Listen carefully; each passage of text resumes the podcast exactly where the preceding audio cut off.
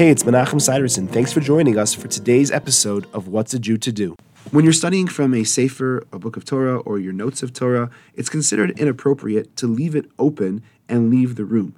And as such, our sages actually say that it's pretty serious and one might forget their Torah study, or at least part of it, if they do this. So, what are some solutions? Obviously, if you can close the book, close the Sefer, that would be the best.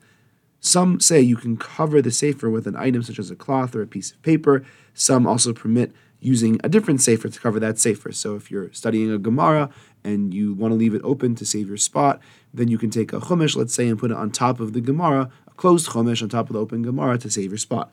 Others say it's not appropriate because you're using a Sefer as a cover of another Sefer.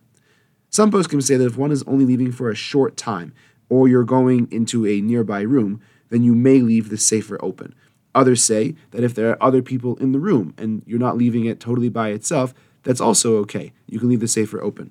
There are those who say that you should never leave a Sefer open when it's not in use and not use these leniencies.